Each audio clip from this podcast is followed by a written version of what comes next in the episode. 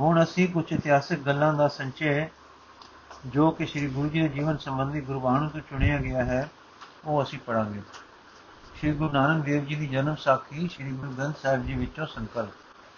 ਹੁਨਾਲੇ ਦੀ ਘਬਰਾਵੀ ਬਹਾਰ ਟੁਰ ਗਈ।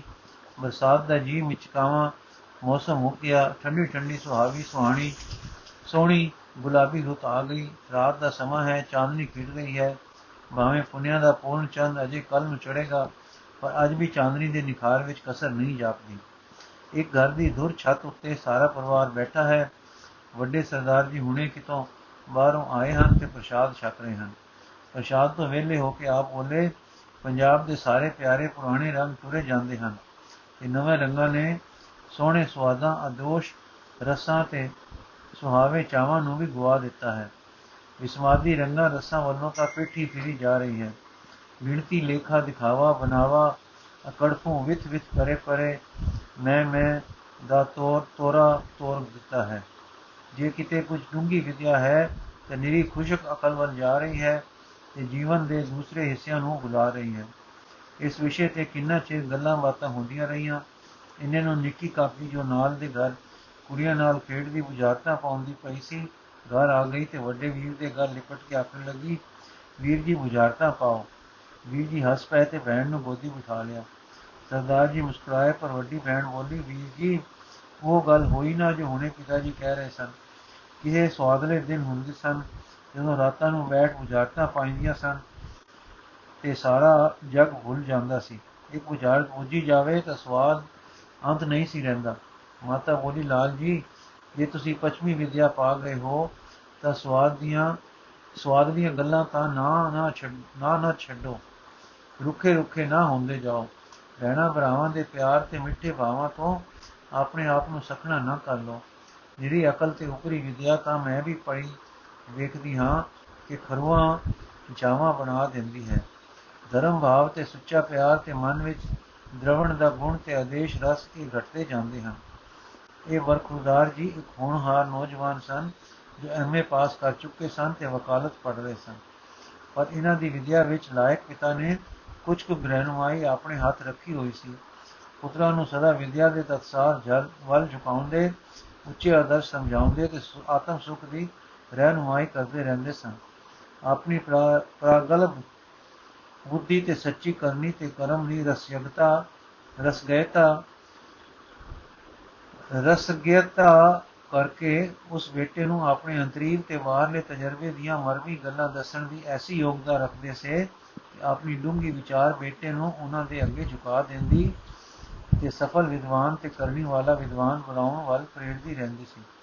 ਅੱਜ ਵੀ ਜਦ ਆਪਣੇ ਕਾਕੇ ਦੀ ਮਾਂ ਵੱਲੋਂ ਇੱਕ ਐਸਾ ਵਾਕ ਸੁਣਿਆ, ਜੋ ਸੀ ਤਾਂ ਸਧਾਰਨ ਪਰ ਸੀ ਠੀਕ ਤੇ ਬੜੇ ਵਿਸਤਾਰ ਹੋ ਸਕਣ ਵਾਲੀ ਅਕਲਮੰਦੀ ਦਾ। ਸਰਦਾਰ ਜੀ ਨਾਲ ਲਾਲ ਜੀ ਵੱਲ ਪ੍ਰੀਤੀ ਪ੍ਰੇਮ ਨਾਲ ਤੱਕੀ ਬੋਲੇ, ਲਾਲ ਜੀ ਸਾਡੀ ਮਾਤਾ ਜੀ ਨੇ ਇੱਕੋ ਟੱਪਾ ਕਿਹਾ ਹੈ, ਪਰ ਉਹ ਸੰਗੀਤਕ ਹੈ। ਉਸ ਵਿੱਚ ਅਕਲ ਵੀ ਹੈ ਤੇ ਰਸ ਵੀ, ਤਿਆਗ ਵੀ ਹੈ ਤੇ ਸਵਾਦ ਵੀ। ਬੇਟਾ ਕਿਵੇਂ ਪਿਤਾ ਜੀਓ? ਪਿਤਾ ਲਾਲਾ, ਲਾਲ ਇਨਸਾਨ ਇੱਕ ਮਿਸ਼ਰਤ ਸ਼ੈ ਹੈ। ਕਿਸੇ ਇੱਕ ਕਾਸ਼ੇ ਭਾਵ ਜਾਂ ਵਸਤੂ ਦਾ ਬਣਿਆ ਨਹੀਂ। ਇਸ ਦੇ ਅੰਦਰ ਵਲਵਲੇ ਹਨ, ਮਨ ਹੈ, ਮਨ ਦੇ ਉਛਾਲ ਹਨ। ਫਿਰ ਬੁੱਧੀ ਦੀ ਰਹਿਨੁਮਾਈ, ਸੇਧ ਮਜਮੀ ਹੈ। ਰੁੱਖੀ ਰੁੱਖੀ ਹੁੰਦੀ ਹੈ। ਫਿਰ ਸਾਡੇ ਅੰਦਰ ਦਇਆ ਹੈ, ਤਿਆਗ ਹੈ, ਪ੍ਰੇਮ ਹੈ, ਉਤਸ਼ਾਹ ਹੈ। ਸੁੰਦਰਤਾ ਦੇ ਝਲਕੇ ਤੇ ਕੋਈ ਮਨ ਪਰ ਪ੍ਰਤੀਤ ਦੇਣ ਵਾਲਾ ਰਸ ਅਨੁਭਵ ਹੈ। ਆਪੇ ਵਿੱਚ ਟਿਕਾਉ ਦੀ ਕੋਈ ਹਾਲਤ ਹੈ। ਉਸ ਵਿੱਚ ਠੰਡ ਸੁਆ ਤੇ ਮਗਨਤਾ ਹੈ। ਸੋ ਕੋਈ ਗੱਲਾਂ ਦਾ ਸੰਗਮ ਹੈ, ਕਈ ਗੱਲਾਂ ਦਾ ਸੰਗਮ ਹੈ ਇਨਸਾਨ। ਪੁੱਤਰ, ਜਰਾ ਖੋਲ ਕੇ ਦੱਸੋ ਨਾ ਜੀ। ਪਿਤਾ ਸਾਡੇ ਅੰਦਰ ਇੱਕ ਤਾਂ ਵਲਵਲੇ ਉਹ ਹਨ ਜੋ ਪਸ਼ੂਆਂ ਨਾਲ ਸਾਂਝੇ ਹਨ। ਇਹਨਾਂ ਨੂੰ ਹੱਦਬੰਦੀ ਵਿੱਚ ਰੱਖਣ ਵਾਸਤੇ ਤੇ ਦਰੁਸਤ ਵਰਤਾਓ ਵਿੱਚ ਵਰਤਣ ਵਾਸਤੇ ਹੈ ਅਕਲ ਜਾਂ ਬੁੱਧੀ। ਅਕਲ ਮਾਂਜੀ ਦੀ ਹੈ ਵਿਦਿਆ ਨਾਲ ਤੇ ਨਿਜ ਤਜਰਬੇ ਨਾਲ। ਪਰ ਅਕਲ ਨਾਲ ਮਨ ਦੇ ਵਲਵਲੇ ਨੂੰ ਰੋਕਣਾ ਪਾਉਂਦਿਆਂ ਇੱਕ ਰੁੱਖਾਪਨ ਤੇ ਗਮ ਰੁੱਟਤਾ ਜਿਹੀ ਆ ਜਾਂਦੀ ਹੈ। ਇਹ ਗਮ ਰੁੱਟਤਾ ਵਧੇ ਤਾਂ ਸਰੀਰ ਤੇ ਮਨ ਰੋਗੀ ਕਰ ਦੇਣ ਦਾ ਅਸਰ ਵੀ ਰੱਖਦੀ ਹੈ। ਇਸ ਦੇ ਖਰਵਾਪਨ ਤੇ ਕੋਰਾਪਨ ਨੂੰ ਨਰਮ ਕਰਨ ਲਈ ਤੇ ਉੱਚੇ ਰਸਾਂ ਵਿੱਚ ਪ੍ਰਵੇਸ਼ ਕਰਨ ਲਈ ਫਿਰ ਉੱਥੇ ਵਲਵਲਿਆਂ ਨਾਲ ਅਕਲ ਨੂੰ ਰੰਗੀਂਦਾ ਹੈ। ਇਸ ਰੰਗਣ ਨਾਲ ਮਨ ਸੋਹਣੀ ਰੋਕ ਵਿੱਚ ਵੀ ਆ ਜਾਂਦਾ ਹੈ। ਅਰੋਗ ਵੀ ਰਹਿੰਦਾ ਹੈ ਤੇ ਜੀਵਨ ਦਾ ਰਸ ਵੀ ਮਾਣੀਂਦਾ ਹੈ। ਹਾਂ, ਆਪਾ ਉੱਚਾ ਹੋ ਕੇ ਉੱਚੇ ਰਸਾਂ ਨੂੰ ਮਾਣਦਾ ਹੈ, ਜਿਸ ਤੋਂ ਅੱਗੇ ਫਿਰ ਆਤਮ ਸੁਖ ਦਸਿੰਦਾ ਹੈ। ਪਛਮ ਵਿਦਿਆ ਦੀ ਜਿੱਥੋਂ ਤਾਈਂ ਇਹ ਗੁਣ ਤਾਈਂ ਆਪਣੀ ਹੈ, ਜਾਂ ਸਾਡੇ ਲੋਕਾਂ ਪੜੀ ਹੈ, ਵੱਡੀ ਕਮੀ ਇਹ ਹੈ ਕਿ ਇਹ ਅਕਲ ਜਾਂ ਦਲੀਲ ਤੇ ਜਾ ਕੇ ਬਸ ਕਹਿ ਕੇ ਅੱਗੇ ਦਾ ਦਰ ਖਟਖਟਾਉਣੋਂ ਰੁਕ ਖੜੋਂਦੀ ਹੈ ਤੇ ਖਰਵੀ ਹੋ ਕੇ ਹੋਰ ਉਚੇਰੀ ਗੱਲ ਨੂੰ ਟਿਚਕਾ ਕਰਨ ਵੱਲ ਲੈ ਜਾਂਦੀ ਹੈ। ਜਾਂ ਜੇ ਇਹ ਠੀਕ ਤੁਰੇ, ਆਦਮੀ ਨੂੰ ਕੁਝ ਵੱਖਰਾ ਅਡਰਾ ਰਹਿਣੇ ਵਾਲਾ ਰੁੱਖਾ ਰੁੱਖਾ ਜਿਹਾ ਬਣਾ ਰੱਖਣਦੀ ਹੈ। ਆਮ ਤੌਰ ਤੇ ਇਸ ਨਾਲ ਖੁਦੀ ਤੇ ਖੁਦਗਰਜੀ ਵੱਧ ਰਹੀ, ਦਿਸ ਰਹੀ ਹੈ।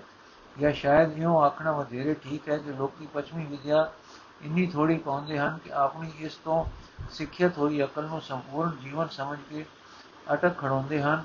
ਪਰ ਲਾਲ ਜੀਓ, ਅਸੀਂ ਨਿਰੀ ਬੁੱਧੀ ਨਹੀਂ, ਨਾ ਨਿਰਾ ਮਨ ਹਾਂ। ਅਸੀਂ ਮਨ ਵੀ ਹਾਂ ਤੇ ਬੁੱਧੀ ਵੀ ਹਾਂ। ਤੇ ਹੋਰ ਉਚੇਰੇ ਵੀ ਹਾਂ, ਜੋ ਸਾਨੂੰ ਉਚੇਰਾ ਜੀਵਨ ਜ਼ਰੂਰ ਲੱਭਣਾ ਚਾਹੀਏ। ਸਾਡਾ ਪਹਿਲਾ ਆਪਾ ਸਧਾਰਨ ਵਲਵਲਿਆਂ ਵਾਲਾ, ਸਾਨੂੰ ਪਸ਼ੂ ਸ਼੍ਰੇਣੀ ਤੋਂ ਉੱਚਾ ਨਹੀਂ ਬਣਾਉਂਦਾ, ਉਸ ਨਾਲ ਅਸੀਂ ਸਰੀਰਕ ਸਵਾਦਾਂ ਦੇ ਮਾਣਕ ਤੱਕ ਪੜਦੇ ਹਾਂ। ਅਕਲ ਸਾਨੂੰ ਉਹਨਾਂ ਤੋਂ ਉੱਚਾ ਬਣਾਉਂਦੀ ਹੈ ਕਿ ਆਪੇ ਨੂੰ ਸਮਝਣ, ਉਸ ਤੇ ਕਾਬੂ ਪਾਉਣ ਤੇ ਉਸ ਨੂੰ ਅਦਲ ਤੇ ਤੋਲ ਵਿੱਚ ਤੁਰਨ ਦੀ ਜਾਂਚ ਦੱਸਦੀ ਹੈ। ਅਕਲ ਬੁੱਧੀ ਬੜੀ ਸ਼ੈ ਹੈ, ਪਰ ਅਕਲ ਸਾਡੀ ਸਰਵਗਿਆ ਨਹੀਂ। ਨਾ ਸਾਡਾ ਸਾਰਾ ਜੀਵਨ ਨਿਰਾ ਬੁੱਧੀ ਮਾਤਰ ਹੈ। ਬੁੱਧੀ ਸਾਨੂੰ ਸਾਡੇ ਜੀਵ ਸ਼੍ਰੇਣੀ ਵਾਲੇ ਵਲਵਲਿਆਂ ਤੇ ਕਾਬੂ ਸਿਖਲਾਉਂਦੀ ਹੈ। ਉਹ ਕਾਬੂ ਕਈ ਵੇਰ ਇੰਨਾ ਕਰੜਾ ਤੇ ਜੜ ਹੋ ਕੇ ਪੈਂਦਾ ਹੈ ਕਿ ਅੰਦਰ ਕਈ ਪ੍ਰਕਾਰ ਦੀਆਂ ਵੱਜਾਂ ਪੈ ਕੇ ਮਨ ਦੀ ਅਰੋਗਤਾ ਨਾਸ਼ ਹੋ ਜਾਂਦੀ ਹੈ ਤੇ ਕਈ ਵੇਰ ਉਹ ਸਰੀਰ ਰੋਗੀ ਕਰ ਦਿੰਦੀ ਹੈ। ਇਸ ਲਈ ਸਤਿਗੁਰਾਂ ਨੇ ਉੱਚੇ ਭਾਵਾਂ ਵਿੱਚ ਜਾਣਾ ਦੱਸਿਆ ਹੈ ਇਹ ਸਾਡੇ ਵਲਵਲਿਆਂ ਨੂੰ ਉਜਾ ਕੇ ਮੁਰਦਾ ਨਹੀਂ ਕਰਦੇ ਸਗੋਂ ਉਹਨਾਂ ਨੂੰ ਅਕਲ ਦੇ ਬਾਰੇ ਵਿੱਚੋਂ ਖਿੱਚ ਕੇ ਤੇ ਫਿਰ ਕੋਮਲ ਤੇ ਉੱਚਾ ਕਰਕੇ ਸਾਨੂੰ ਕਿਸੇ ਰਸ ਵਿੱਚ ਰੱਖਦੇ ਹਨ ਕਿ ਆਪਾ ਸਰੀਰਕ ਰਸ ਮਾਣਨ ਅਤੇ ਬੁੱਧੀ ਦੇ ਸਿਖਾਇਤ ਰਹੇ ਤਿਆਗਾਂ ਚੋਂ ਉੱਚਾ ਉੱਠ ਕੇ ਆਪੇ ਦੇ ਅਨੁਭਵ ਵਿੱਚ ਰਸ ਲੈਂਦਾ ਹੈ। ਤੇ ਇਸ ਸਵੈ ਅਨੁਭਵ ਤੋਂ ਅਗੇਰੇ ਪਰਮਾਤਮਾ ਦੀ ਸ਼ਰਨ ਜਾਂ ਮੇਲ ਦੇ ਰਸ ਵਿੱਚ ਜਾਂਦਾ ਹੈ। ਮੇਰਾ ਮਤਲਬ ਇਹ ਹੈ ਕਿ ਇਨਸਾਨ ਜੋ ਆਪਣੀ ਤਰੱਕੀ ਸਰਬ ਅੰਗਾਂ ਵਿੱਚ ਕਰਦਾ ਹੈ, ਉਹ ਫਿਰ ਇੱਕ ਸ਼ਖਸੀਅਤ ਬਣ ਜਾਂਦਾ ਹੈ। ਮੇਰੀ ਇੱਕ ਪੱਖ ਦੀ ਤਰੱਕੀ ਤਰੱਕੀ ਇਸ ਨੂੰ ਇਕਵਾਸੀ ਤਰੱਕੀ ਦਿੰਦੀ ਹੈ। ਇਹ ਇੱਕ ਵਿਅਕਤੀ ਮਾਤਰ ਬਣਾਉਂਦੀ ਹੈ, ਪਰ ਇਨਸਾਨ ਵਿੱਚ ਸਾਰੀਆਂ ਤਾਕਤਾਂ ਹੋਣ ਕਰਕੇ ਸਾਰਿਆਂ ਦੇ ਪਰਸਪਰ ਯੋਗ ਮਿਲਾਪ ਤੇ ਯੋਗ ਉન્નਤੀ ਨਾਲ ਹੀ ਇਨਸਾਨ ਪੂਰੀ ਤਰੱਕੀ ਕਰ ਸਕਦਾ ਹੈ। ਸਾਰੀਆਂ ਤਾਕਤਾਂ ਦੇ ਮੁਨਾਜ਼ਬ ਉਨਤ ਹੋਣ ਨਾਲ ਇਨਸਾਨ ਦਾ ਪੁਰਖਤਰ, ਪੁਰਖਤਵ ਸ਼ਖਸੀਅਤ ਬਣਦੀ ਹੈ। ਜੋ ਇੱਕ ਜਿਉਂਦੀ ਜਾਗਦੀ ਅਰੋਗ ਸਰਬ ਗੁਣਾ ਵਿੱਚ ਉन्नत ਇਨਸਾਨੀ ਕਮਾਲ ਦੀ ਹਾਲਤ ਹੈ। ਐਸੇ ਉन्नत ਪੁਰਖ ਨੂੰ ਚਸ਼ਮੇ ਪਾਤਸ਼ਾਹ ਨੇ ਖਾਲਸਾ ਆਖਿਆ। ਦਸਵੇਂ ਪਾਤਸ਼ਾਹ ਨੇ ਖਾਲਸਾ ਆਖਿਆ, ਖਾਲਸਾ ਇੱਕ ਆਦਰਸ਼ਕ ਹਰ ਪਹਿਲੂ ਵਿੱਚ ਉन्नत ਸ਼ਖਸੀਅਤ ਦਾ ਨਾਮ ਹੈ। ਲਾਲ ਜੀ, ਇਹ ਜਰਾ ਲੰਮੇ ਵੇਰਵੇ ਵਾਲਾ ਹਾਲ ਹੈ, ਕਦੇ ਫੇਰ ਸਹੀ। ਸੰਖੇਪ ਗੱਲ ਇਹ ਹੈ ਕਿ ਬੁੱਧੀ ਦੀ ਮਾਂ ਨਾਲ ਸਧਾਰਨ ਵਲਵਲੇ ਤੇ ਭਾਵਾਂ ਨੂੰ ਉੱਚਾ ਕਰਨਾ ਚਾਹੀਏ। ਤੇ ਬੁੱਧੀ ਨੂੰ ਮਾਂਝਿਆ ਸਾਨੂੰ ਅਦੋਸ਼ ਰਸਾਂ ਮਸੂਮ ਸਵਾਦਾਂ ਨੂੰ ਨਾਲ ਰੱਖਣਾ ਚਾਹੀਏ ਉੱਚੇ ਭਾਵਾਂ ਵੱਲ ਮਨ ਦੀ ਗਤੀ ਨੂੰ ਲੈ ਜਾਣਾ ਚਾਹੀਏ, ਤੇ ਵਿਸਮਾਦ ਰਸ ਦੀ ਛੂ ਪ੍ਰਾਪਤ ਕਰਨੀ ਚਾਹੀਏ। ਇਧਰ ਆਪਣੇ ਭਾਵਾਂ ਨੂੰ ਗਮ ਗਮ ਰੁੱਟ ਕਰਨਾ, ਕਟਣਾ, ਮਾਰ ਦੇਣਾ ਆਪਣੇ ਨੂੰ ਐਉਂ ਕਟਣਾ ਹੈ, ਜਿਵੇਂ ਪਿਉਂਦੀ ਬੂਟੇ ਦੇ ਹੇਠਲੇ ਕਾਠੇ ਪੇੜ ਨੂੰ ਕਟਣਾ ਹੈ। ਬੁੱਧੀ ਨੂੰ ਨਾ ਵਰਤਣਾ ਤੇ ਹੇਠਲੇ ਵਲਵਲਿਆਂ ਨੂੰ ਫੁੱਲ ਦੇ ਕੇ ਮੁੜ ਕੇ ਪਸ਼ੂ ਬਣਨਾ ਹੈ ਤੇ ਆਪੇ ਨੂੰ ਪਸ਼ੂ ਰੱਖਣਾ ਹੈ। ਦੋਹਾਂ ਨੂੰ ਇੱਕ ਦੂਜੇ ਨਾਲ ਕਿਸੇ ਟਿਕਾਣੇ ਤੇ ਲਿਆ ਕੇ ਦੋਹਾਂ ਤੋਂ ਉਚੇਰੇ ਉੱਠ ਕੇ ਆਪੇ ਦੇ ਰਸ ਵਿੱਚ ਨਾ ਜਾਣਾ, ਆਪਣੇ ਆਪ ਨੂੰ ਧੋਖੇ ਵਿੱਚ ਰੱਖਣਾ ਹੈ। ਆਪੇ ਵਿੱਚ ਆਪ ਨੂੰ ਅਨੁਭਵ ਕਰਕੇ ਪਰਮ ਆਪੇ ਵਿੱਚ ਹੋਰ ਉੱਚੇ ਨਾ ਉੱਠ ਸਕਣਾ, ਸਦਾ ਦੇ ਆਨੰਦ ਵਿੱਚ ਨਾ ਆਪੜ ਸਕਣਾ ਹੈ। ਵੱਡੀ ਭੈਣ ਬੋਲੀ, ਵੀਰ ਜੀ, ਬਾਪੂ ਜੀ ਨੇ ਡਾਢੀ ਸੋਹਣੀ ਗੱਲ ਆਖੀ ਹੈ ਤੇ ਡਾਢੀ ਉੱਚੀ ਆਖੀ ਹੈ। ਚਾਹੋ ਸਾਰੀ ਤਾਂ ਸਾਡੀ ਸਮਝ ਤੋਂ ਉਚੇਰੀ ਹੈ ਪਰ ਮੇਰੀ ਨਿੱਕੀ ਜਿਹੀ ਗੱਲ ਇਸ ਵਿੱਚੋਂ ਵੀ ਨਿਕਲੀ ਹੈ ਕਿ ਅਦੋਸ਼ ਚਾਵਾਂ ਤੇ ਸਵਾਦਾਂ ਦਾ ਤਿਆਗ ਕਰਨਾ ਕੋਈ ਤਰੱਕੀ ਵਾਲੀ ਗੱਲ ਨਹੀਂ ਸੋ ਮੈਂ ਇੱਕ ਇਹੋ ਜਿਹੀ ਗੱਲ ਪਰ ਔਗਣਾ ਵਾਲੀ ਗੱਲ ਕਰਦੀ ਹਾਂ ਗੱਲ ਚੱਲੀ ਸੀ ਮੁਝਾਰਤਾ ਨਹੀਂ ਸੋ ਮੈਂ ਇੱਕ ਮੁਝਾਰਤ ਉੱਚੀ ਕਿਸਮ ਦੀ ਪਾਉਂਦੀ ਹਾਂ ਤੁਸੀਂ ਉਸ ਨੂੰ ਖੋਲੋ ਜਿਸ ਵਿੱਚ ਅਕਲ ਵੀ ਖਰਚ ਹੋਵੇ ਤੇ ਸਵਾਦ ਵੀ ਆਵੇ ਮਨ ਦਾਤਾ ਖਿਆਲ ਆਵੇ, ਖਿਆਲ ਮਨ ਦਾਤਾ ਖਿਆਲ ਜਾਵੇ। ਸਤਿਗੁਰਾਂ ਦੇ ਪਿਆਰ ਵੱਲ, ਉਹਨਾਂ ਦੀ ਕਰਨੀ ਮਿਹਰ ਵੱਲ ਤੇ ਖੁੱਲੇ ਬੁਝਾਵਤ ਬੁਝਾਰਤ ਵੱਡੇ ਸਰਦਾਰ ਜੀ ਬੋਲੇ, ਚੰਗੀ ਗੱਲ ਹੈ, ਪਾਓ, ਅਸੀਂ ਵੀ ਸੁਣੀਏ। ਵੱਡੇ ਵੀਰ ਜੀ ਬੋਲੇ, ਪਿਤਾ ਜੀ ਨੇ ਬੜੀ ਅਮੋਲਕ ਸੁਮਤ ਦਿੱਤੀ ਹੈ ਤੇ ਭੈਣ ਜੀ ਨੇ ਸੋਹਣੀ ਡੋਲ ਫੜੀ ਹੈ। ਆਓ ਫਿਰ ਪਾਓ ਉਚਾਰਤ ਭੈਣ ਵੀਰ ਜੀ, ਮਿੱਥ ਲਓ, ਫਰਜ਼ ਕਰੋ ਕਿ ਸੂਰਜ ਪ੍ਰਕਾਸ਼ ਸੂਰਜ ਲੋਕ ਦੀ ਸੈਰ ਨੂੰ ਚੜ ਗਿਆ। ਜਨਮ ਸਾਖੀਆਂ ਕਲਮ ਵਿਚਾਂ ਦੀਆਂ ਸਾਖਾਂ ਵਿੱਚ ਲੁਕ ਬੈਠੀਆਂ ਗੁਰ ਵਿਲਾਸ ਗੁਰਪੁਰੀ ਦੀ ਯਾਤਰਾ ਨੂੰ ਚਲੇ ਗਏ। ਪੰਥ ਪ੍ਰਕਾਸ਼ ਧੂ ਚਾਨਣੇ ਵਿੱਚ ਉਸ ਦੀਆਂ ਰਿਸ਼ਮਾ ਦੇ ਓਲੇ ਜਾ ਲੁਕੇ। ਪਰਚੀਆਂ ਪਸੰਦ ਸਾਰੇ ਅਨਲਗ ਬਾਗ ਵਿੱਚ ਲੁਕ ਗਏ। ਭਾਈ ਗੁਰਦਾਸ ਜੀ ਤੇ ਭਾਈ ਨੰਦ ਲਾਲ ਜੀ ਦੀਆਂ ਪੋਥੀਆਂ ਅਰਸ਼ੀ ਚਲੀਆਂ ਗਈਆਂ। ਅਨਿਆ ਦੇਸ਼ੀ ਤੇ ਅਨ ਭਾਸ਼ਾ ਦੇ ਲੇਖ ਸਾਰੇ ਲੋਕ ਹੋ ਗਏ। ਫਿਰ ਵੀ ਤੁਸੀਂ ਸਤਗੁਰੂ ਨਾਨਕ ਦੇਵ ਜੀ ਦੇ ਜੀਵਨ ਬਾਬਤ ਸਾਨੂੰ ਕੁਝ ਦੱਸ ਸਕੋਗੇ ਕਿ ਨਹੀਂ? ਵੀਰ ਕਿਉਂ ਨਹੀਂ? ਮੈਨੂੰ ਸਾਰਾ ਜੀਵਨ ਯਾਦ ਹੈ। ਮੈਂ ਇਹੋ ਨਹੀਂ। ਮਿੱਤਰੋ ਕਿ ਆਕਾਸ਼ ਤੋਂ ਕੋਈ ਅਪਚਰਾ ਆ ਕੇ ਕੋਈ ਪਾਣੀ ਸਾਵਣ ਲਾ ਕੇ ਤੁਹਾਡੇ ਦਿਮਾਗ ਦੇ ਤਖਤੇ ਤੋਂ ਇਹ ਸਾਰੀ ਯਾਦ ਵੀ ਧੋ ਲੈ ਜਾਵੇ। ਵੀਰ ਫੇਰ ਸ੍ਰੀ ਗੁਰੂ ਗ੍ਰੰਥ ਸਾਹਿਬ ਜੀ ਤਾਂ ਜੁਗ ਜੁਗ ਅਟਲ ਸਾਡੇ ਪਾਸ ਹੋਣਗੇ ਨਾ? ਕਹਿਣ, ਹਾਂ ਵੀਰ ਜੀ, ਫਿਰ ਤਾਂ ਕਈ ਗੱਲਾਂ ਮੈਂ ਦੱਸ ਸਕਾਂਗਾ। ਕਹਿਣ, ਕਿਕੂ, ਸ੍ਰੀ ਗੁਰੂ ਗ੍ਰੰਥ ਸਾਹਿਬ ਜੀ ਵਿੱਚ ਤਾਂ ਮਹਾਰਾਜ ਦੀ ਬਾਣੀ ਹੈ। ਜੀਵਨ ਤਾਂ ਨਹੀਂ ਹੈ। ਵੀਰ, ਠੀਕ ਹੈ। ਤੁਸਾਂ ਨੂੰ ਯਾਦ ਹੋਊ, ਕਈ ਵਰੇ ਹੋਏ ਤਾਂ ਅਸਾਂ ਖਾਲਸਾ ਸਮਾਚਾਰ ਵਿੱਚ ਕਿਸੇ ਮੁੱਖ ਲੇਖ ਵਿੱਚ ਪੜਿਆ ਸੀ ਕਿ ਸਿੱਖ ਮਜਬ ਦਾ ਕੋਈ ਮਜਬ ਦਾ ਕੇਂਦਰੀ ਆਧਾਰ ਸ੍ਰੀ ਗੁਰੂ ਗ੍ਰੰਥ ਸਾਹਿਬ ਜੀ ਹਨ। ਅਰਥਾਤ ਇਸ ਧਰਮ ਦੀ ਟੇਕ ਨਿਰੀ ਇਸ ਦੇ ਬਾਣੀਆਂ ਦੇ ਇਤਿਹਾਸ ਪਰ ਨਹੀਂ, ਸਗੋਂ ਉਸ ਬਾਣੀ ਪਰ ਹੈ ਜੋ ਵਾਹਿਗੁਰੂ ਤੋਂ ਗੁਰਾਂ ਨੂੰ ਅਨੁਭਵ ਹੋਈ ਕਿ ਗੁਰਾਂ ਨੇ ਸੰਸਾਰ ਨੂੰ ਦਿੱਤੀ। ਸੋ ਭਾਵੇਂ ਸੱਚਾ ਇਤਿਹਾਸ ਸਾਡੇ ਮਜਬ ਦੀ ਤਰੱਕੀ ਦਾ ਅਗਿਆਨ ਖੋਜ ਦਾ ਜ਼ਰੂਰੀ ਅੰਗ ਹੈ, ਅੰਗ ਤਾਂ ਹੈ, ਪਰ ਕੇਂਦਰੀ ਆਧਾਰ ਧੋਤੀ ਬਾਣੀ ਹੈ। ਭੈਣ ਜੀ, ਅਸੀਂ ਹੋਰ ਪਾਸੇ ਟੁਰ ਪਏ। ਵੀਰ, ਨਹੀਂ ਜੀ, ਮੈਂ ਇਹੋ ਦੱਸਣ ਲੱਗਾ ਹਾਂ, ਇਸ ਦੁਰਦੀ ਬਾਣੀ ਵਿੱਚ ਲੱਗਦੇ ਹੱਥ ਕਈ ਐਸੇ ਜ਼ਿਕਰ ਆ ਗਏ ਹਨ, ਜਿਨ੍ਹਾਂ ਵਿੱਚੋਂ ਸਤਿਗੁਰਾਂ ਦੇ ਜੀਵਨ ਪਰ ਚਾਨਣਾ ਪੈਂਦਾ ਹੈ, ਸਗੋਂ ਵਿਸ਼ੇ ਤੇ ਅੰਦਰਲੀ ਉਗਾਈ ਮਿਲਦੀ ਹੈ। ਭੈਣ ਜੀ, ਇਹੋ ਬੁਝਾਰਤ ਤਾਂ ਮੈਂ ਪਾਈ ਹੈ, ਤੁਸੀਂ ਬੁੱਝੋ ਨਾ, ਵੀਰ, ਸਤ ਬਚਨ ਪਹਿਲੀ ਗੱਲ ਤਾਂ ਇਹ ਹੈ ਕਿ ਗੁਰੂ ਜੀ ਦਾ ਅਸਲੀ ਅੰਦਰਲਾ ਜੀਵਨ, ਉਹਨਾਂ ਦਾ ਮਨ ਇਹ ਗੁਰਬਾਣੀ ਹੈ, ਜੋ ਕਿਸੇ ਸੱਚੇ ਪੁਰਖ ਦਾ ਹਿਰਦਾ ਹੁੰਦਾ ਹੈ, ਉਹੀ ਉਸ ਦੇ ਵਾਕ ਤੇ ਕੰਮ ਹੁੰਦੇ ਹਨ। ਜਿਵੇਂ ਸਾਨੂੰ ਪਿਤਾ ਜੀ ਨੇ ਸਮਝਾਇਆ ਸੀ ਕਿ ਮੈਨੂੰ ਬਾਣੀ ਪੜ੍ਹ ਕੇ ਆਪ ਵੀ ਥੋ ਪਿਆ ਹੈ, ਉਹ ਇਹ ਹੈ ਕਿ ਇਹ ਬਾਣੀ ਸਤਿਗੁਰੂ ਦਾ ਹਿਰਦਾ ਹੈ ਇਸ ਅਨੁਸਾਰ ਉਹਨਾਂ ਦੇ ਜੀਵਨ ਕਰਤਵ ਹਨ। ਸਾਡਾ ਸ੍ਰੀ ਗੁਰੂ ਗ੍ਰੰਥ ਸਾਹਿਬ ਇੱਕ ਲਗਾਤਾਰ ਚਾਲ, ਇੱਕ ਲਗਾਤਾਰ ਰੂਪ, ਇੱਕ ਲਗਾਤਾਰ ਗੁਣ ਇੱਕ ਲਗਾਤਾਰ ਅਮੂਰਤ ਮੂਰਤੀ ਹੈ, ਜਿਸ ਵਿੱਚ ਬੇਨਤੀ ਗਿਰਹੋਂ ਨਿਰਮਲ ਭੈ ਗਿਆਨ, ਸੇਵਾ, ਸ਼ਰਧਾ, ਪਿਆਰ, ਪ੍ਰੇਮ, ਭਗਤੀ ਤੇ ਅਨੇਕ, ਦੇ ਅਨੇਕ ਅਨੰਦ ਰੰਗ ਰੰਗ ਹਨ। ਹਾਂ, ਇਸ ਵਿੱਚ ਇੱਕ ਲਗਾਤਾਰ ਸੰਗੀਤ, ਇੱਕ ਲਗਾਤਾਰ ਕਾਵਿ ਰਸ, ਇੱਕ ਲਗਾਤਾਰ ਚਾਨਣ, ਇੱਕ ਲਗਾਤਾਰ ਰਸ ਮਸਤੀ, ਰਸ ਜੂਮ, ਰਸ ਸਰੂਰ ਰਸ ਲੀਨਤਾ ਦਾ ਦਰਸ਼ਨ ਹੈ। ਇਹ ਗੁਰੂ ਨਾਨਕ ਹਿਰਦਾ ਹੈ। ਇਹੀ ਉਹਨਾਂ ਦਾ ਇਤਿਹਾਸ ਤੇ ਇਹੀ ਇਲਾਹੀ ਗਿਆਨ ਹੈ। ਇਹੀ ਰੱਬੀ ਨਾਦ ਤੇ ਸਰੋਤ ਹੈ। ਇਹ ਗੁਰੂ ਹਿਰਦੇ ਉੱਪਰ ਸਾਈਂ ਵੱਲੋਂ ਪ੍ਰਕਾਸ਼ਿਆ ਗਿਆਨ ਹੈ।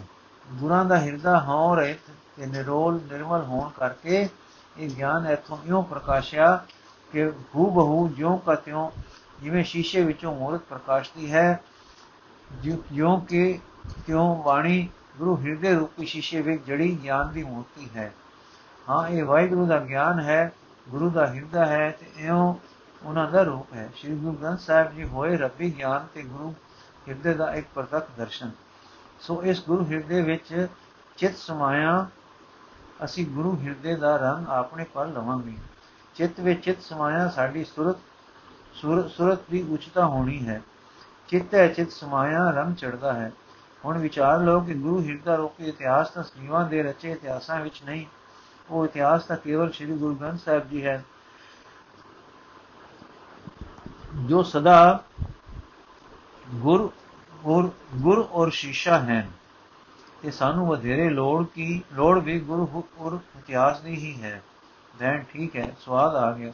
ਪਰ ਸਤਿਗੁਰਾਂ ਦੇ ਜੀਵਨ ਕਿਰਿਆ ਬਾਬਤ ਵੀ ਤੁਸੀਂ ਵੇਰਵੇ ਤੇ ਪਤੇ ਗੁਰੂ ਗ੍ਰੰਥ ਸਾਹਿਬ ਵਿੱਚੋਂ ਦੇ ਸਕਦੇ ਹੋ। ਇਹ ਮੈਨੂੰ ਬਾਣੀ ਦੀ ਉਹ ਗਮਤਾ ਨਹੀਂ, ਪਰ ਅਨੇਕਾਂ ਗੱਲਾਂ ਪਰ ਰੋਸ਼ਨੀ ਬਾਣੀ ਤੋਂ ਪੈਂਦੀ ਹੈ। ਸਤਿਗੁਰ ਦਾ ਸਮਾਂ।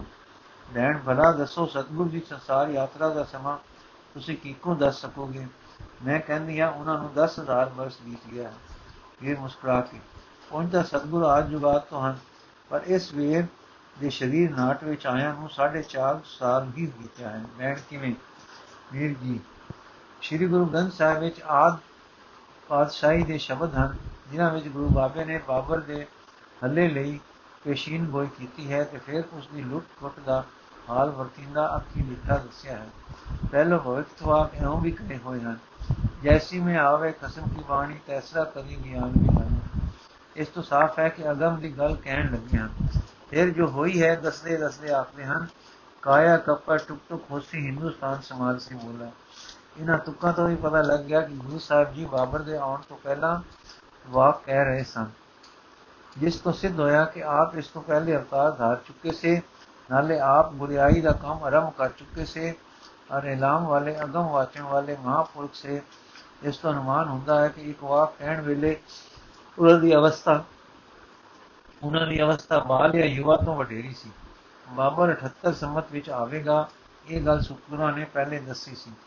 ਯਥਾ ਆਉਣ 78 ਸੋ ਸੰਮਤ 1578 ਵਿਕਰਮੀ ਵਿਕਰਮੀ ਤੋਂ ਪਹਿਲਾ ਸਤਗੁਰ ਸੰਸਾਰ ਵਿੱਚ ਵਿਚਰ ਰਹੇ ਸਨ। ਸੋ ਨਿਯਤ ਹੋ ਗਿਆ ਕਿ ਗੁਰੂ ਬਾਬਾ ਜੀ ਦਾ ਸਮਾਂ ਭਾਵੇਂ 1578 ਈਸਵੀ ਤੋਂ ਪਹਿਲਾਂ ਸ਼ੁਰੂ ਹੋ ਗਿਆ ਸੀ, ਤੁਹਾਡੀ 10000 ਵਾਲੀ ਗੱਲ ਰਹਿ ਗਈ। ਤਾਂ ਸ਼ਾਬਾਸ਼ ਬੇਟਾ, ਬਹੁਤ ਅੱਛੀ ਖੋਜ ਕੀਤੀ। ਰਹਿਣ ਵਾਲਾ ਬਾਬਰ ਕੌਣ ਸੀ ਤੇ ਕਿੱਥੋਂ ਆਇਆ ਸੀ? ਬਰਾ, ਬਾਬਰ ਮੁਗਲ ਸੀ ਤੇ ਤਦੋਂ ਖੁਰਾਸਾਨ ਸੰਭਾਲ ਕੇ ਆ ਰਿਹਾ ਸੀ। ਯਥਾ ਖੁਰਾਸਾਨ ਖਸਮਾਨਾ ਕੀਆ ਹਿੰਦੁਸਤਾਨ ਡਰਾਇਆ ਆਪੇ ਦੋਸਤ ਨੇ ਦੇਹੀ ਕਰਤਾ ਜਮਕਰ ਮੁਗਲ ਚੁਣਾਇਆ ਫਿਰ ਗੁਰੂ ਜੀ ਨੇ ਬਾਬਰ ਦੀ ਪਠਾਣਾ ਨਾਲ ਲੜਾਈ।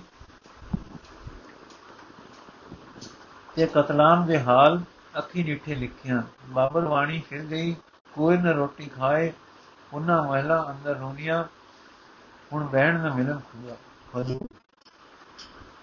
ਬੰਦੂਕਾਂ ਬਾਬਰ ਜਦੋਂ ਸ਼ਹਿਦਪੁਰ ਦੀ ਕਤਲਾਮ ਕਰਕੇ ਟੁਰ ਗਿਆ, ਤਦੋਂ ਦਾ ਹਾਲ ਵੀ ਸਤਗੁਰਾਂ ਨੇ ਕਹਾਂ ਸੋ ਖੇਲ ਤਮੇਲਾ ਘੋੜੇ ਕਹਾਂ ਮੇਰੀ ਸੈਨਾਈ ਵਾਲੇ ਸ਼ਬਦ ਵਿੱਚ ਦੱਸਿਆ ਹੈ। ਸ਼ਬਦਾਂ ਸਰਵੋ ਸ਼ਬਦਾਂ ਦਾ ਇੱਕ ਹੋਰ ਪਤਾ ਵੀ ਲੱਗਦਾ ਹੈ ਕਿ ਪਠਾਣਾ ਪਾਸ ਜੋ ਹਿੰਦੇ ਰਾਜੇ ਸਨ ਬੰਦੂਕਾਂ ਨਹੀਂ ਸਨ। ਉਹਨਾਂ ਹਾਥੀਆਂ ਦੀ ਫੌਜ ਚੜਾਈ ਸੀ। ਉਹਨਾਂ ਪਾਸ ਕੇਵਲ ਤੀਰ ਸਨ, ਪਰ ਮੁਗਲਾਂ ਪਾਸ ਬੰਦੂਕਾਂ ਸਨ ਤੇ ਉਹਨਾਂ ਬੰਦੂਕਾਂ ਨਾਲ ਫਤਿਹ ਪਾਈ। ਮੁਗਲ ਪਠਾਣਾ ਭਈ ਲੜਾਈ, ਨਰਮੇ ਤੇਗ ਵਗਾਈ 19 ਤੁਪਕ ਤਾਣ ਚੜਾਈ 19 ਹਸ ਚੜਾਈ। ਸੋ ਬਾਬਰ ਦੇ ਆਉਣ ਤੋਂ ਪਹਿਲੇ ਉਸ ਦੇ ਹਮਲੇ ਵੇਲੇ ਤੇ ਮਗਰੋਂ ਸਤਗੁਰੂ ਜੀ ਮਨੁੱਖ ਜਾਮੇ ਵਿੱਚ, ਪੰਜਾਬ ਵਿੱਚ ਵਿਚਰ ਰਹੇ ਸਨ। ਬੈਣ ਤੇ ਸਤਗੁਰ ਨੇ ਇਹ ਹਾਲ ਤਵਾਰੀਖੀ ਕਿਉਂ ਲਿਖੇ? ਵੀ ਇਹਨਾਂ ਸ਼ਬਦਾਂ ਤੋਂ ਮਾਲੂਮ ਹੁੰਦਾ ਹੈ ਕਿ ਦੇਸ਼ ਵਿੱਚ ਪਾਪ ਸੀ, ਪਠਾਨ ਅਯਾਸ਼ ਦੇ ਦੰਡ ਯੋਗ ਸਨ, ਪਰਜਾ ਮੂਰਖ ਤੇ ਗਿਰੀ ਹੋਈ ਸੀ। ਸਤਗੁਰੂ ਜੀ ਨੇ ਦੱਸਿਆ ਹੈ ਕਿ ਪਾਪਾਂ ਦਾ ਫਲ ਦੇਣ ਲਈ ਜਮ ਰੂਪ ਮੁਗਲ ਆਇਆ। ਸਤਗੁਰੂ ਜੀ ਨੇ ਰਜ਼ਾ ਤੇ ਪਾਪ ਦੰਡ ਦਾ ਜ਼ਿਕਰ ਕਰਦੇ ਇਹ ਗੱਲਬਾਤ ਇਹ ਵਾਰਦਾਤ ਦੱਸੇ ਹਨ ਤੇ ਬਾਬਰ ਦੇ ਕਤਲੇਆਮ ਜ਼ੁਲਮਾਂ ਪਰ ਉਸ ਨੂੰ ਕੋਸਿਆ ਹੈ ਤੇ ਆਪਣੇ ਦਰਦਮੰਦ ਦਿਲ ਦਾ ਦਰਦ, ਅਨੁਭਵ ਧਮਦਰਦੀ ਪਿਆਰ ਵਿੱਚ ਵਰਣਨ ਕੀਤਾ ਹੈ।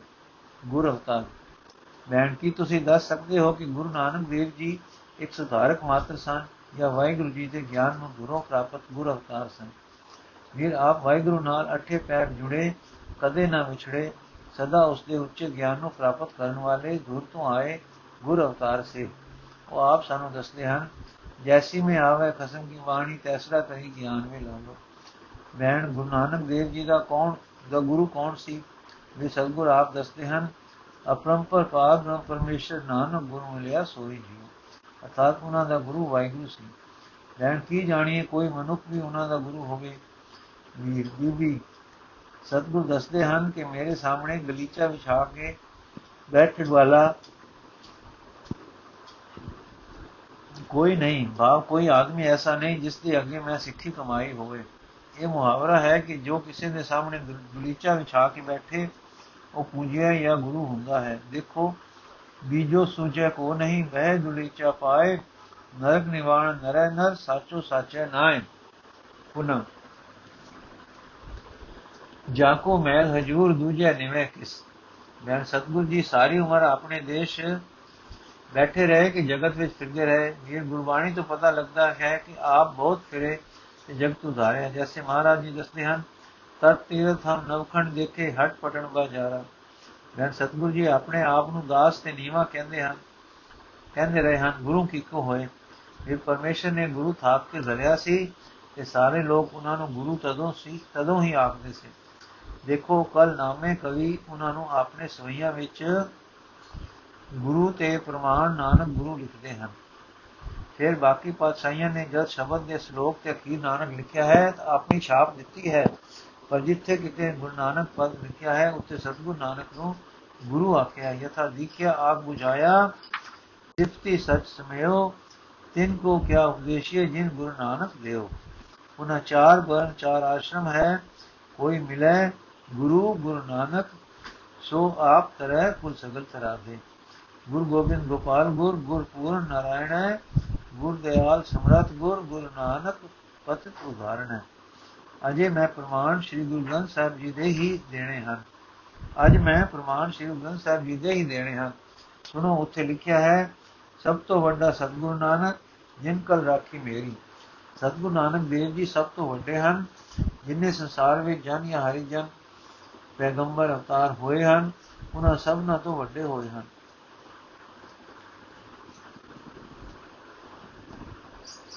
ਪਰ ਸਾਲ ਤੁਸਾਂ ਤੋਂ ਮੈਂ ਖਾਲਸਾ ਸਮਾਚਾਰ ਦਾ ਸਿਰੇ ਦਾ ਲੇਖ ਪੜਿਆ ਸੀ। ਪਰ ਸਾਲ ਤੁਸਾਂ ਤੇ ਮੈਂ ਖਾਲਸਾ ਸਮਾਚਾਰ ਦਾ ਸਿਰੇ ਦਾ ਲੇਖ ਪੜਿਆ ਸੀ, ਜਿਸ ਵਿੱਚ ਇਹ ਗੱਲ ਸਾਬਤ ਕੀਤੀ ਗਈ ਸੀ ਕਿ ਗੁਰੂ ਨਾਨਕ ਸਭ ਤੋਂ ਵੱਡੇ ਹਨ। ਉਹ ਇਸੇ ਤੁਕ ਦੀ ਵਿਆਖਿਆ ਸੀ। ਫਿਰ ਪੰਜਵੇਂ ਸਤਗੁਰਾਂ ਨੇ ਸਾਰੇ ਭਗਤਾਂ ਨੂੰ ਗਿਣ ਕੇ ਗੁਰੂ ਨਾਨਕ ਦੇਵ ਜੀ ਨੂੰ ਗੁਰੂ ਨਾਨਕ ਦੇਵ ਗੋਬਿੰਦ ਰੂਪ ਕਿਹਾ ਹੈ। ਭੈਣ ਵੀਰ ਜੀ। ਗੁਰੂ ਨਾਨਕ ਨੂੰ ਬਾਬਾ ਨਾਨਕ ਵੀ ਕਹਿੰਦੇ ਹਨ, ਇਹ ਬਾਬਾ ਅਲ ਪਿੱਛੋਂ ਮੁਸਲਮਾਨਾਂ ਨੇ ਪਾਈ ਹੈ। ਵੀਰ, ਨਹੀਂ ਭੈਣ ਜੀ, ਸਤਗੁਰ ਦੇ ਸਮੇਂ ਲੋਕੀ ਉਹਨਾਂ ਨੂੰ ਗੁਰੂ ਤੇ, ਗੁਰੂ ਜੀ ਤੇ ਬਾਬਾ ਜੀ ਆਖਦੇ ਸਨ। ਤੁਰਕੀ ਜ਼ੁਬਾਨ ਵਿੱਚ ਬਾਬਾ ਪਿਤਾ ਨੂੰ, ਸਤਕਾਰ ਯੋਗ ਨੂੰ, ਬਜ਼ੁਰਗ ਨੂੰ ਆਖਦੇ ਹਨ। ਗੁਰੂ ਨਾਨਕ ਨੂੰ ਬਾਬਾ ਪਹਿਲੀ ਵੇਰ ਬਾਬਰ ਪਾਤਸ਼ਾਹ ਨੇ ਸੱਦਿਆ ਸੀ, ਜੋ ਉਹਨਾਂ ਦੀ ਅਲੂਹੀਅਤ ਰੱਬੀ ਜਲਾਲ ਦਾ ਕਾਇਲ ਹੋਇਆ ਤੇ ਉਹਨਾਂ ਦੀ ਸਿਫਾਰਿਸ਼ ਪਰ ਸੈਦਪੁਰ ਦੀ ਕਤਲ ਤੇ ਕੈਦ ਬੰਦ ਕੀਤੀ ਸਾਸੂ। ਪਰ ਬਾਹਰ ਦੀ ਗੱਲ ਤੁਸਾਂ ਸੁਣਨੀ ਨਹੀਂ। ਸੋ ਗੁਰਬਾਣੀ ਦੀ ਅੰਦਰਲੀ ਉਗਾਹੀ ਸਾਨੂੰ ਐਨੀ ਮਿਲਦੀ ਹੈ ਕਿ ਸਤਿਗੁਰੂ ਨੂੰ ਲੋਕੀ ਬਾਬਾ ਨੂੰ ਕਹਿੰਦੇ ਹੁੰਦੇ ਸਨ ਜਿਥਾ ਹਉ ਖਰੀ ਦੁਹੇਲੀ ਹੋਈ, ਬਾਬਾ ਨਾਨਕ ਮੇਰੀ ਬਾਤ ਨਾ ਪੁੱਛਿਆ ਕੋਈ। ਇਹ ਤੁਕ ਥੋੜੀ ਵਿੱਚ ਸਤਿਗੁਰੂ ਜੀ ਦੀ ਆਪਣੀ ਹੈ ਇਹ ਸਾਫ਼ ਹੈ ਕਿ ਲੋਕੀ ਉਹਨਾਂ ਨੂੰ ਬਾਬਾ ਅਰਥਾਤ ਬਜ਼ੁਰਗ ਪਿਤਾ ਸਤਗਾਰ ਯੋਗ ਉਦੋਂ ਸੱਦੇ ਸਨ। ਅੱਜ ਕੱਲ ਬਾਬਾ ਦਾਦੇ ਨੂੰ ਕਹਿੰਦੇ ਹਨ, ਪਰ ਤਦੋਂ ਨਵੇਂ ਨਵੇਂ ਤੁਰਕ ਆਏ ਸਨ ਤੇ ਉਹਨਾਂ ਦਾ ਇਹ ਲਫ਼ਜ਼ ਡਾਢੇ ਹੀ ਸਤਕਾਰ ਨਾਲ ਬੜੇ ਬਜ਼ੁਰਗ ਨੇ ਲਈ ਤੱਕ ਕਿ ਤੁਰਕਾਂ ਨੇ ਗੁਰੂ ਜੀ ਲਈ ਵਰਤਿਆ ਸੀ। ਦਰਗਾ ਜਾਣਾ। ਮੈਂ ਤੁਸੀਂ ਕਹਿੰਦੇ ਹੋ ਗੁਰੂ ਨਾਨਕ ਦਾ ਗੁਰੂ ਰੱਬ ਹੈ। ਮਤਲਬ ਕਦੇ ਰੱਬ ਨੂੰ ਗੁਰੂ ਨਾਨਕ ਨੂੰ ਖਾਸ ਬਹਾਲ ਕੇ, ਪਾਸ ਬਹਾਲ ਕੇ ਨਾਮ ਦਾ ਦਿੱਤਾ ਤੇ ਕਦੇ ਆਖਿਆ, ਤੂੰ ਇਸ ਦਾ ਪਸਾਉ ਪ੍ਰਚਾਰ ਕਰਕੇ ਸ੍ਰਿਸ਼ਟੀ ਨੂੰ ਤਾਰ ਵੀ ਸਤਗੁਰ ਆਏ ਹੀ ਸੱਚੇ ਲੋਕ ਤੋਂ ਤੇ ਵਾਹਿਗੁਰੂ ਦੀ ਜੋਤ ਵਿੱਚੋਂ ਸਨ। ਪਰ ਇਸ ਦੇਹੀ ਵਿੱਚ ਆ ਕੇ ਵੀ ਦਰਗਾਹੇ ਗਏ ਹਨ ਕਿ ਵਾਹਿਗੁਰੂ ਨੇ ਨਾਮ ਦਾਨ ਦਿੱਤਾ ਤੇ ਗੁਰੂ ਪਦ ਤੇ ਥਾਪਿਆ ਸੀ।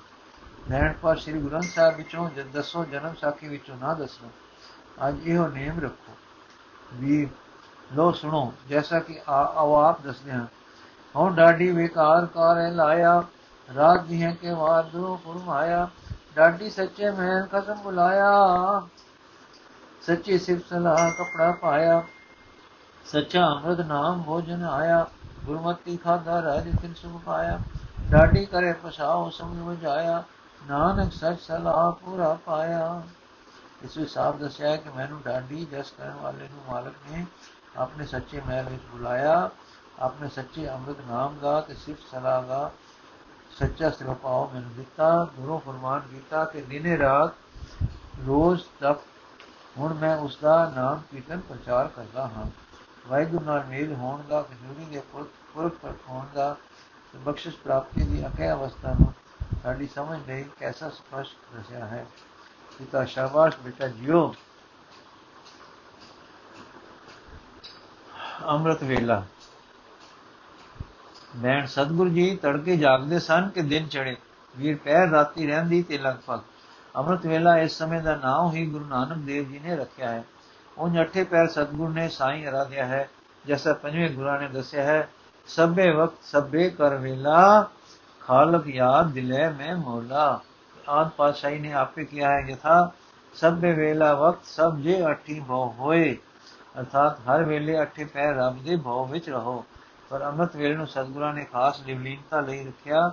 ਨਾਉ ਪ੍ਰਭਾਤੇ ਸ਼ਬਦ ਧਿਆਈਏ ਛੋਡੋ ਦੁਨੀ ਪਰੀਤਾ ਸਬਾਹੀ ਸਲਾ ਜਿਨੀ ਧਿਆਇਆ ਇੱਕ ਮਨ ਸਹੀ ਪੂਰੇ ਸ਼ਾ ਵਕਤੇ ਉਪਰ ਲੜ ਮੋਏ ਪੁਨ ਅੰਮ੍ਰਿਤ ਵੇਲਾ ਸਚਨਾਉ ਵਡਿਆਈ ਵਿਚਾਰ ਇਹ ਵਰਤਨ ਗੁਰੂ ਅੰਗਦ ਜੀ ਨੇ ਗੁਰੂ ਨਾਨਕ ਦੇਵ ਜੀ ਤੋਂ ਸਿੱਖੀ ਤੇ ਸਾਨੂੰ ਦੱਸੀ ਹੈ ਚੌਥੇ ਪੈਰ ਸਭਾ ਪੈ ਸੁਰਤਿਆਂ ਉਪਜੇ ਚਾਓ ਤਿੰਨਾਂ ਦਰਿਆਵਾਂ ਸਿਓ ਦੋਸਤੀ ਮਨਮੁਖ ਸੱਚਾ ਨਾਮ ਬਾਕੀ ਸਤ ਪੈਰ ਸਤੀ ਪੈਰੀ ਸਤ ਭਲਾ ਬਈਏ ਪੜਿਆ ਪਾਸ, ਉੱਥੇ ਪਾਪ ਪੁੰਨ ਵਿਚਾਰੀਏ, ਕੂੜੇ ਘਟੇ ਰਾਸ।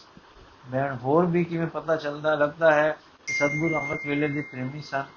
ਵੀਰ ਗੁਰੂ ਨਾਨਕ ਦੇਵ ਜੀ ਦੀ ਬਾਣੀ ਸਭ ਤੋਂ ਵਧੇਕ ਆਸਾ ਰਾਗ ਵਿੱਚ ਹੈ। ਜਿਸ ਤੋਂ ਪਤਾ ਲੱਗਦਾ ਕਿ ਆਸਾ ਰਾਗ ਉਹਨਾਂ ਨੂੰ ਬਹੁਤ ਸੁਹਾਉਂਦਾ ਸੀ ਆਸਾ ਰਾਗ ਆਪਣਾ ਪੂਰਾ ਸੁਹਾਉ ਅੰਮ੍ਰਿਤ ਵੇਲੇ ਦਿੰਦਾ ਹੈ। ਸੋ ਇਸ ਦੇ ਗਾਉਣ ਦਾ, ਸੁਣਨ ਦਾ, ਗਾਉਣ ਜਾਂ ਸੁਣਨ ਲਈ ਅੰਮ੍ਰਿਤ ਵੇਲੇ ਜਾਗਣਾ ਜ਼ਰੂਰੀ ਹੈ। ਇਸ ਕਰਕੇ ਸਤਿਗੁਰੂ ਜੀ ਅੰਮ੍ਰਿਤ ਵੇਲੇ ਜਾਗਦੇ ਤੇ ਸੰਗਤਾਂ ਸਿੱਖਾਂ ਨੂੰ ਇਹ ਵੇਲਾ ਵਾਹਿਗੁਰੂ ਵਿੱਚ ਲੀਨ ਹੋਣ ਲਈ ਦੱਸਦੇ ਸੀ। ਮੇਰੀ ਜਾਚੇ ਤਾਂ ਆਸਾ ਰਾਗ ਬਣਾਇਆ ਹੀ ਗੁਰੂ ਜੀ ਨੇ ਸੀ। ਮੈਂ ਇੱਕ ਗਵਈਏ ਤੋਂ ਪਤਾ ਕੀਤਾ ਸੀ, ਉਹ ਦੱਸਦਾ ਸੀ ਕਿ ਇਹ ਰਾਗ ਗੁਰੂ ਨਾਨਕ ਦੇਵ ਜੀ ਤੋਂ ਪਹਿਲਾਂ, ਪਹਿਲੇ ਤੇ ਸੰਗੀਤ ਗ੍ਰੰਥਾਂ ਵਿੱਚ ਮੈਂ ਨਹੀਂ ਵੇਖਿਆ।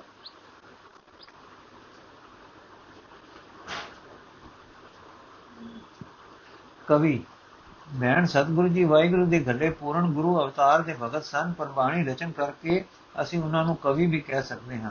ਵੀਰ ਜੀ, ਗੁਰੂ ਜੀ ਨੇ ਆਪ ਆਪਣੇ ਆਪ ਨੂੰ ਸ਼ਾਇਰ ਕਿਹਾ ਹੈ, ਨਾਨਕ ਸ਼ਾਇਰ ਇਹ ਕਹਿਤ ਹੈ, ਸੱਚੇ ਪਰਵਤਗਾਰਾ। ਜਿਸ ਦਾ ਮਸਤਕ ਵਾਹਿਗੁਰੂ ਦੇ ਦਰ ਠਹਿਰਦਾ ਹੈ, ਤੇ ਉੱਥੇ ਇਲਾਹੀ ਜਨਾਟ ਨਾਲ ਅਕਹਿ ਭਾਵਾਂ ਵਿੱਚ ਥਰਾ ਉੱਠਦਾ ਹੈ, ਤੇ ਫਿਰ ਉਹਨਾਂ ਭਾਵਾਂ ਨੂੰ ਰੰਗ ਰਤੀ ਬੋਲੀ ਵਿੱਚ ਗਾਉਂਦਾ ਹੈ, ਉਹ ਅਸਲ ਸ਼ਾਇਰ ਹੈ। ਉਹ ਸੰਪੂਰਨ ਕਵੀ ਹੈ। ਅਸਲ ਕਵੀ ਹੀ ਉਹ ਹੈ ਜੋ ਜਿਸ ਦੇ ਸੰਸਾਰ ਨੂੰ ਅਣਦਿਸ ਦੇ ਨਾਲ ਜੋੜੀ ਰੱਖਦਾ ਹੈ ਅਣਦਿਸ ਦੇ ਰਸਾਂ ਦਾ ਵਿਕਾਸ ਕਰਦਾ ਰਹਿੰਦਾ ਹੈ। ਸਤਿਗੁਰ ਤਾਂ ਪੂਰਨ ਪਰਮੇਸ਼ਰ ਦੇ ਪਿਆਰੇ ਸਨ। ਉੱਚੀ ਕਵਤਾ ਉਹਨਾਂ ਦਾ ਸੁਭਾਅ ਸੀ। ਸੰਸਾਰ ਦੇ ਕਵੀ ਹਸਰਤ ਭਰੇ ਵਲਵਲੇ ਲਿਖਦੇ ਹਨ।